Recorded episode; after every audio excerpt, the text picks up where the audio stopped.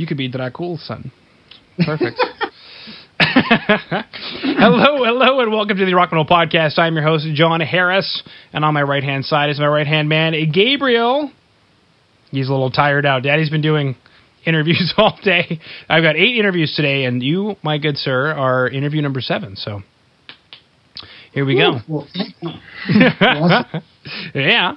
Today on the Rock Metal Podcast, we have Mike Lepond's Silent Assassins, and he has a new album called Horror of Babylon, which was released on June 26th via Silver Lining Music.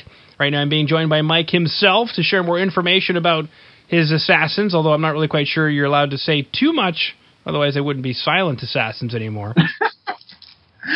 Yeah, well, let's talk about everything. Let's become the unsilent assassins today. Beautiful. Well, Mike, thank you so much for coming on to the show. Oh, my pleasure. Thank you very much. Absolutely. Now, it seems like this is quite the concept because, you know, it's not just silent assassins. It's, you know, it's your silent assassin. So it kind of is this idea of maybe like a gang or whatever. And then we've got the album called Horror of Babylon. And I'm taken back to maybe even something as simple, well, this is simple, but maybe the Maccabees, who actually had assassins going through and taking out the Greeks to free Israel. And, you know, where modern day Babylon would be in, what is it, Iran? This whole idea of assassins coming in and trying to do the part of freeing people from whatever they need to be freed from. And so, I mean, is this a concept? Not just a concept album, but almost an entire concept? It's a band, too? Well, the band name came about. It had, like, 2 separate meetings. I guess the first meeting was, you know, this was a solo project.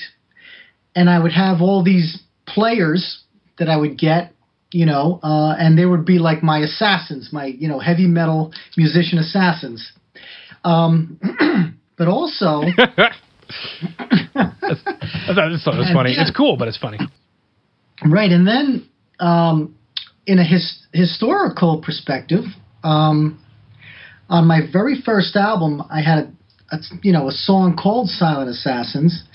And that was about the Trojan War.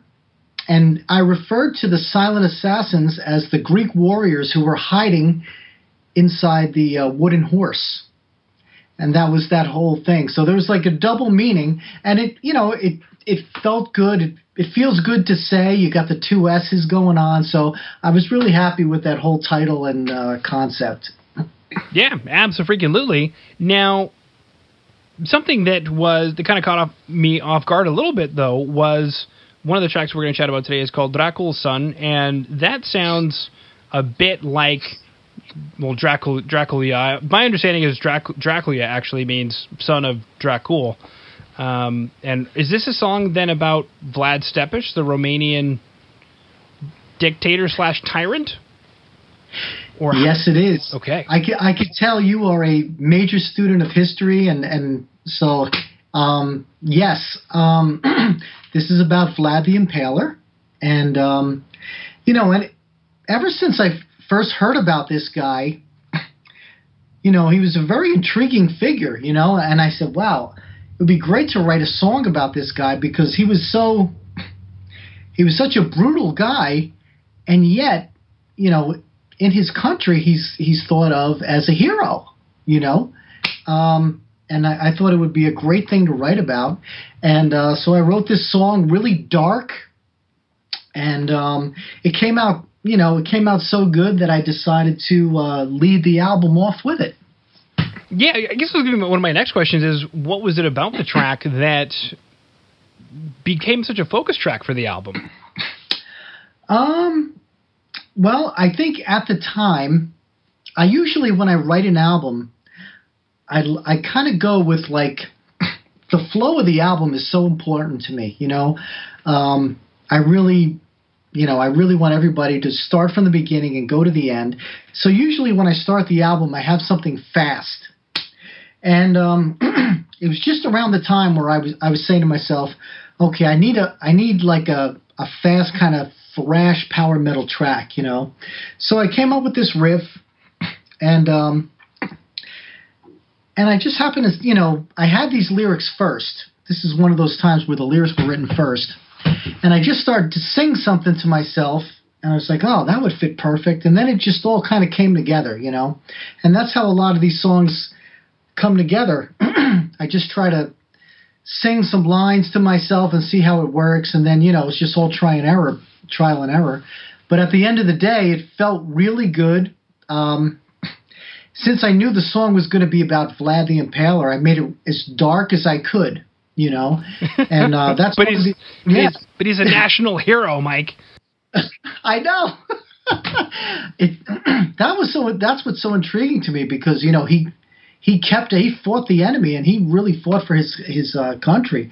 But on the other hand, I guess the media depicts him as this, you know, madman, and I guess he is a madman for what he did. But you know, he really inspired me to write. So you know, that's definitely one of the up-tempo kind of rockin' tunes on the album.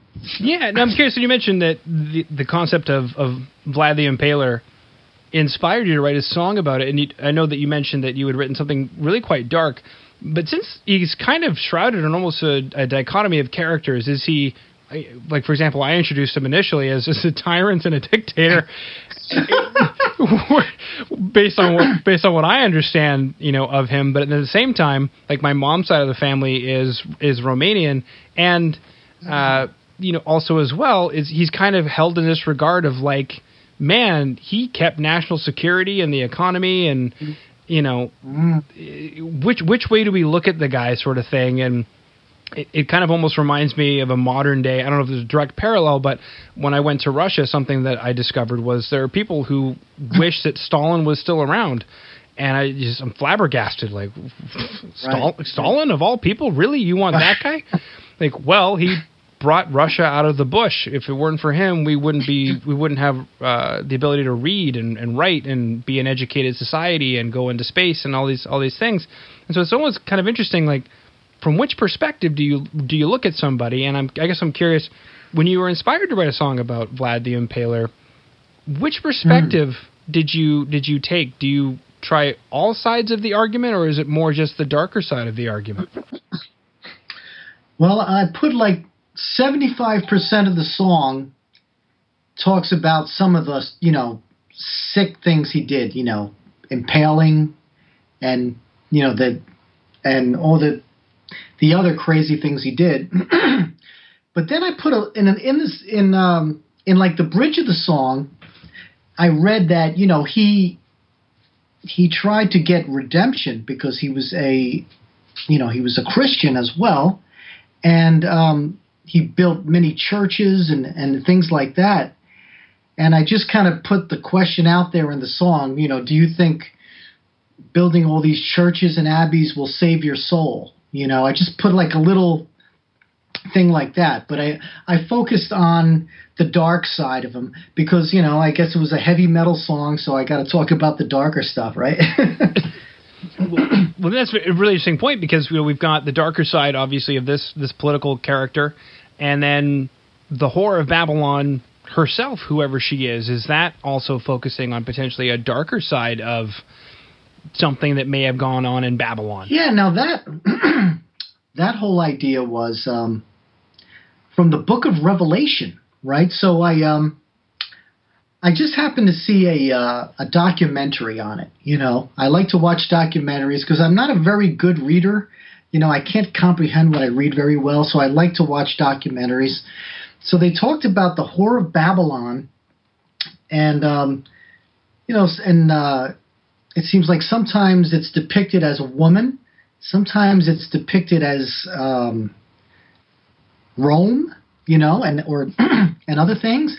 But I thought, what if we had this, you know, we had this, and this, I just took this right from the Book of Revelation, where this evil woman tempts you and takes you back to hell with her, you know, and she rides this 7-horned, 10-headed beast, and she's got this gold cup filled with evil in it. And I was like, wow. So, and then, but you know what? The funny thing is, you would assume this is going to be some, like, super heavy metal song. I decided to make it not even a heavy metal song. I made it this Middle Eastern kind of belly dancer kind of track, and there's not even guitar in it. There's just there's a 4-string bass, an 8-string bass, and some keyboards, and it's real Middle Eastern kind of, I don't know if sexy is the word, but kind of tempting, you know, because I was trying to think of, you know, what kind of a song to write to for that a woman would appear and tempt a man and he would follow her to hell. So that was the whole thing. That was probably one of my favorite songs to do, because when you don't write a heavy metal song, you know, you kind of got to be careful because, you know, the heavy metal purists might get mad. So you gotta try to come up with something cool.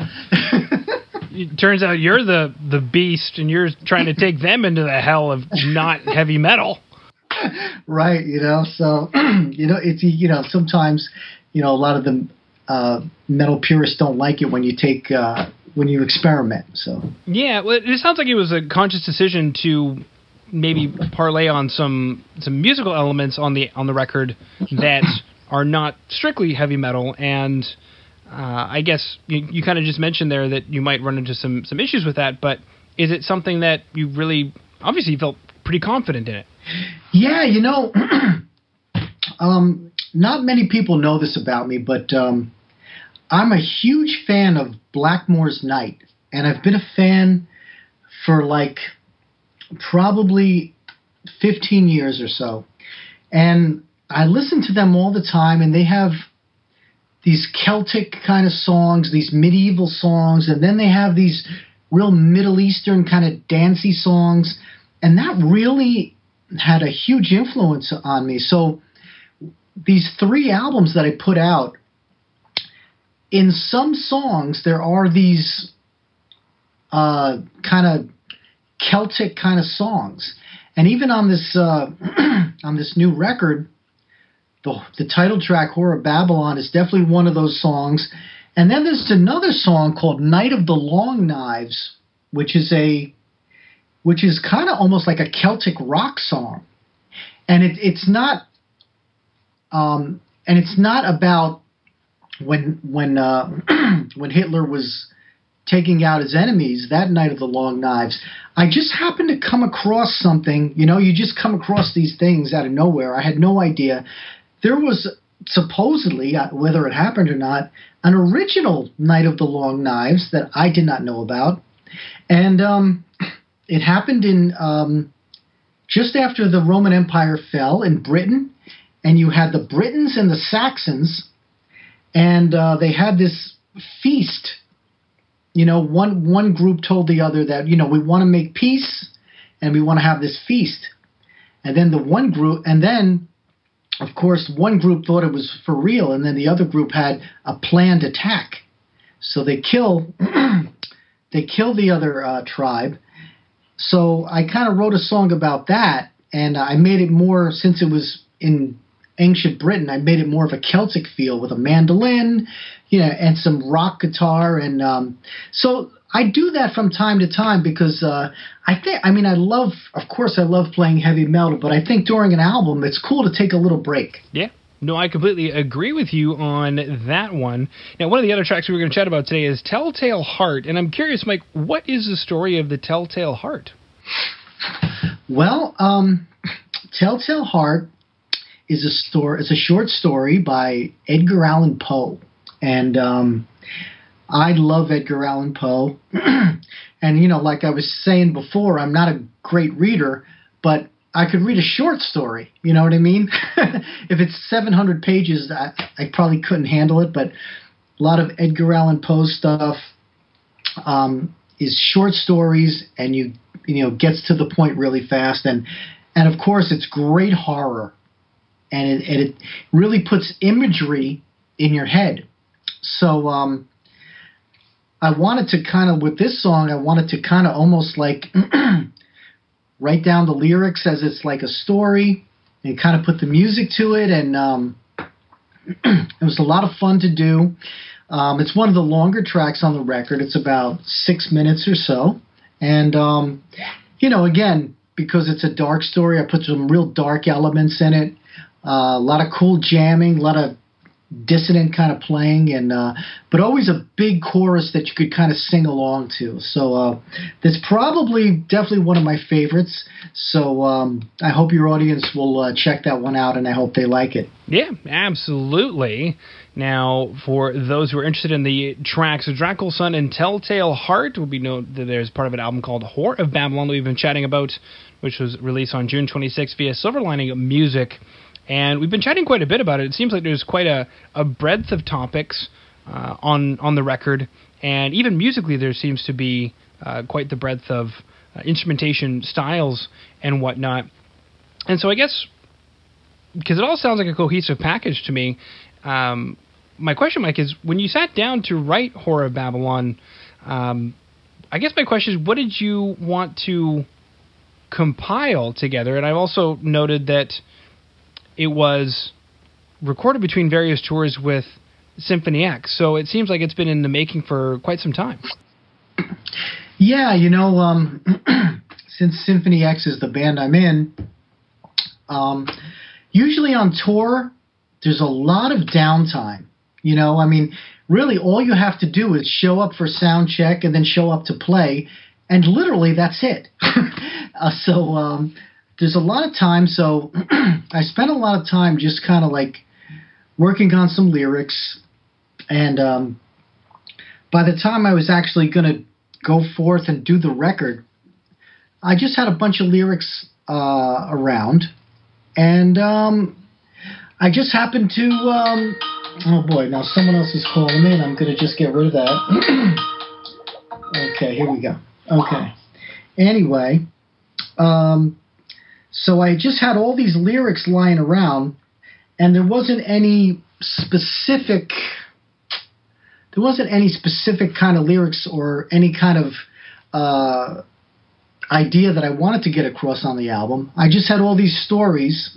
I'm the type of person, I don't really like to write songs about, girls or that kind of thing. I like, stuff with substance, epic stories from history, mythology, or literature. And so I had these laying around, and then I just started putting music to them, and that's how it kind of came across. And, I do these albums when I have time during the Symphony X tours or whatever else I'm doing. But it just comes out the way it comes out. There's no specific plan, and none of the albums are concept albums, but each song has its own concept. So I guess each song would be a concept song. Okay. Very cool stuff, and it sounds like there's definitely some very deep concepts as well that are going to be on the record. Now, normally, speaking of those tours that happen, normally that's what would be happening right about now in the summertime to promote the record, but something happened. I'm not really quite sure what, Mike. Yeah, it's funny, right? Because I had just moved into a new home, in the first week of March, and I was like, well, you know what?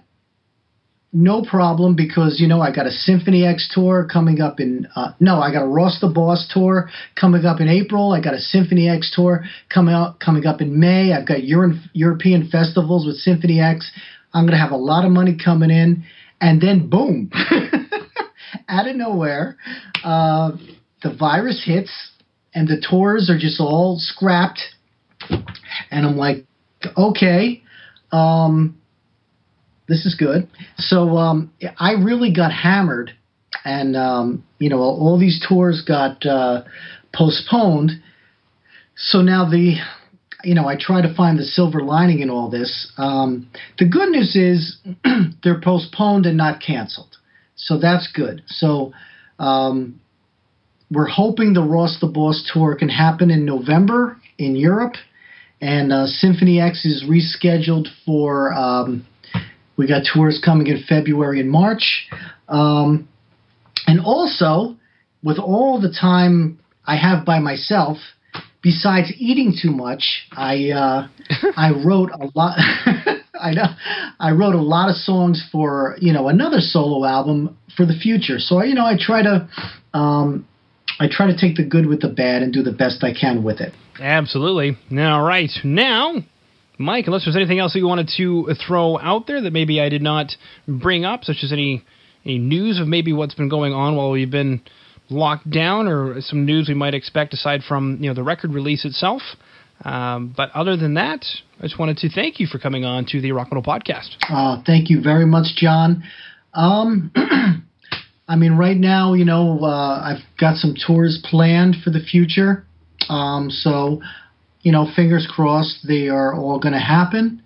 And, you know, I'm just pushing forward, remaining positive. And I want to say thank you to your listeners for checking this out. And please check out my new album, Horror of Babylon, on Silver Lining Music. And the band is called Mike Lepond's Silent Assassins.